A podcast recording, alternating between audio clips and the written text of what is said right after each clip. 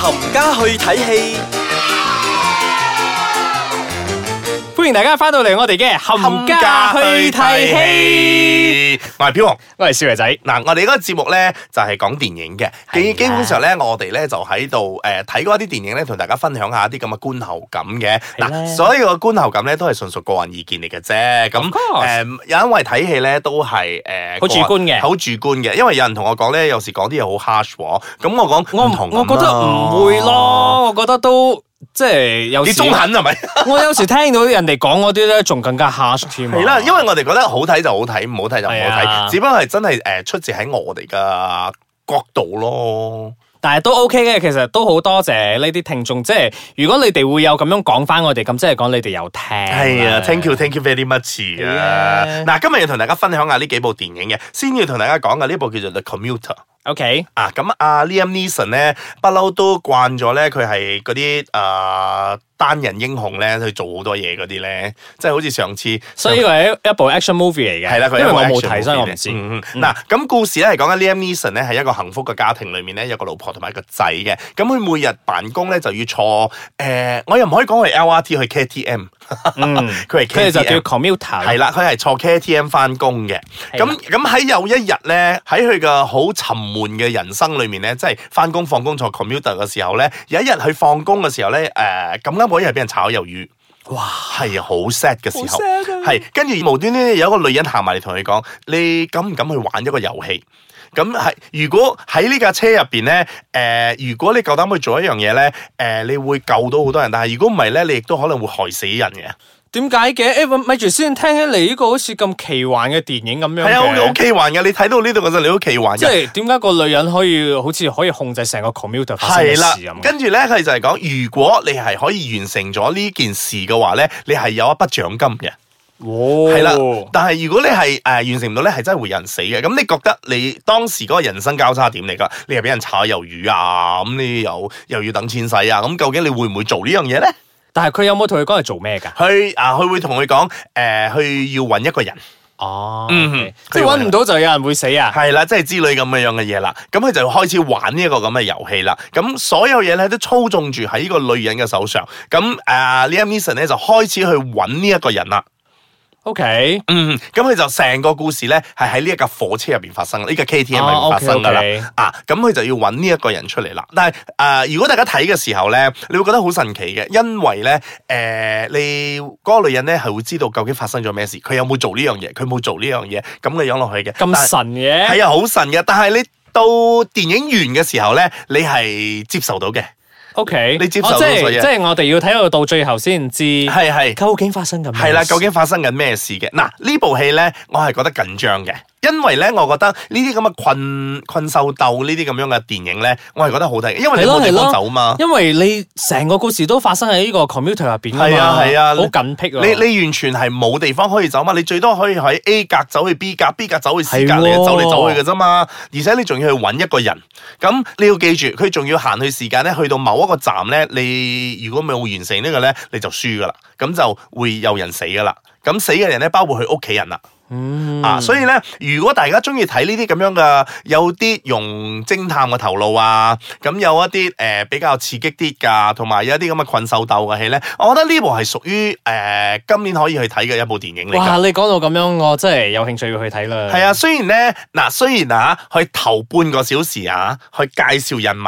同 OK 埋去介紹成個 story 嘅時候咧，我係覺得有少少悶嘅，而且佢其實已經係打快大咗㗎啦。 OK 即係即係譬如話而家啊呢場戲係講緊 Liam Neeson 由 A 點行到去 B 點嘅時候咧，佢 A 點行緊嘅時候咧，你睇到佢後邊咧係開始轉季啊，哦，即係開始由冬天行到夏天，夏天嗱嗱 咩咩一路行行到 B 點嘅時候咧，已經係換咗好多季嘅啫，即係過咗一段時間。佢要表達嘅咧就係話佢係一個好沉悶嘅人 嚟嘅，即係日日嘅工作咧係咁 OK，樣行呢度度 OK 咁咁咁落去嘅。所以如果大家新年就即將會到啦，咁賀歲片就未出啦。如果大家係未有揾到一部戲可以滿足大家嘅，咁我覺得可以入去睇下呢一部誒、呃刺激下自己嘅感官咯。由 Liam Neeson 主演嘅 The Commuter。好啦，咁我覺得我要去買飛啦。嗯咁、我哋而家 take 翻個 break 先，翻嚟之後我哋再繼續同大家分享兩部電影嘅觀後感啦。take 個 break，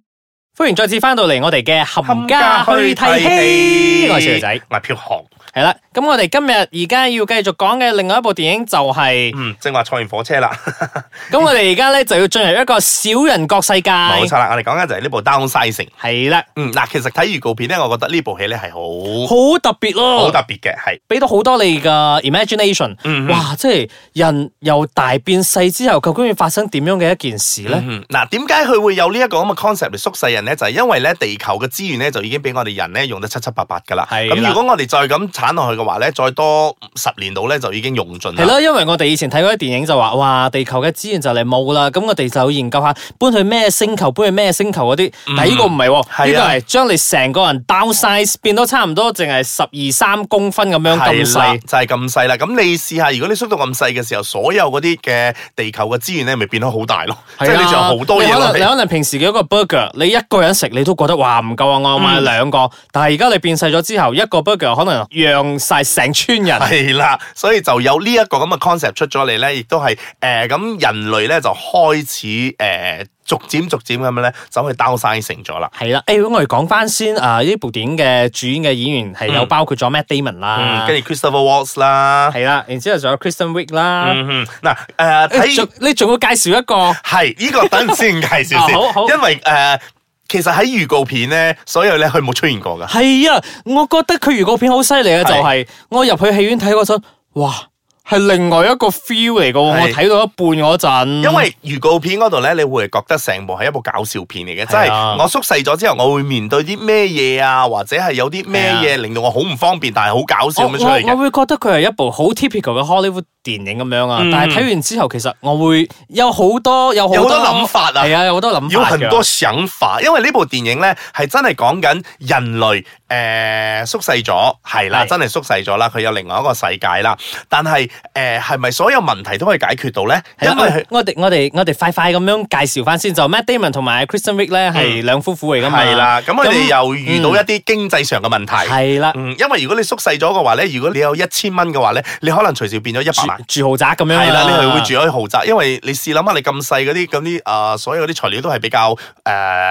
平啦，係啦同埋你個做幾大都大啦。所以 Matt Damon 其實要令佢同埋佢自己嘅老婆咧覺得生活好啲咧，所以就決定去做呢個 d o w 收晒成啦，但係點知你兜晒成嘅時候咧，就出現咗少少問題。咁啊，Matt Damon 咧就而縮細咗啦，咁佢就要係繼續喺呢一個啊係啦細人國嗰度 Wonderland 好似係啦叫，Wonderland 呢呢呢個定係 l a s h e r 咧唔記得啦，啊喺度繼續生活啦。係啦咁喺呢個生活裏面咧，佢就漸漸發覺到咧，其實呢一個世界唔係佢想象到咁完美，嗯，可以咁講唔係咁完美，因為佢有另外一個另外一面嘅世界，佢係冇見過唔嘅。唔可以講唔完美啊，即係其實佢喺原本嘅現實世界咧，佢睇到嘅嘢咧就係咁多，嗯但係佢雖然佢之後變細咗 d o w 成變細咗之後咧，嗯但係其實佢嘅世界係變大咗嘅，係因為佢睇到啲嘢咧就更加多咗啊嘛，係啦咁尤佢其都會認識到唔同啊階層啲人物啊嘛，係啦，就尤係啦其是正話少爺仔所講咧，要介紹呢一個人嘅時候咧，係佢啦係喺呢部戲入邊咧，我覺得佢係誒添加咗好多個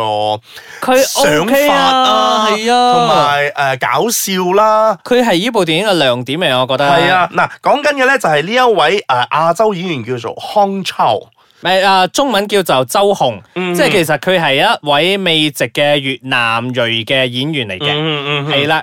佢就喺入邊咧係飾演一個誒，呃其實其實泰國名好難讀啊，硬爛爛嘅即係唔係嗰個越南名嚟嘅，係啦，越南名好難讀啊，即係喺戲入邊去飾演呢個角色係嘅。喂，你知唔知難讀咧？其實啊、呃我哋講翻電影出邊嘅事咧，嗯就係導演其實啊、呃未拍之前有問過呢位演員，誒、你覺得我唔應應唔應該要換翻個名？即係因為呢個名好翹口啊嘛，嗯換翻一個比較順口啲嘅係。個女仔同佢講，導演唔好換。用翻呢個名，嗯因為我覺得就係因為翹口，所以大家先會更加啊、呃、記得佢記得啊嘛佢嘅咩？係但啊係，因為佢係講真啦，佢呢部戲真係亮點嚟嘅，係啊佢真係啊係帶帶到咗啊、大家去入咗另外一個世界，同埋令到阿 Matt Damon 咧睇呢個世界咧都係唔同咗噶。係啊，嗱、就係咁啦。有一啲人睇咗出嚟咧，就話呢部戲唔好睇啦，因為佢哋 expect 佢係一個好 typical 嘅荷里活電係啦，影。你覺得可能係 comedy 咁樣，嗯，但係你入咗之後，哇諗要諗咁多嘢㗎，咁悶㗎。啊係啦，佢就好多嘢要你諗啦。就正如我平時都所講啦，馬來西亞嘅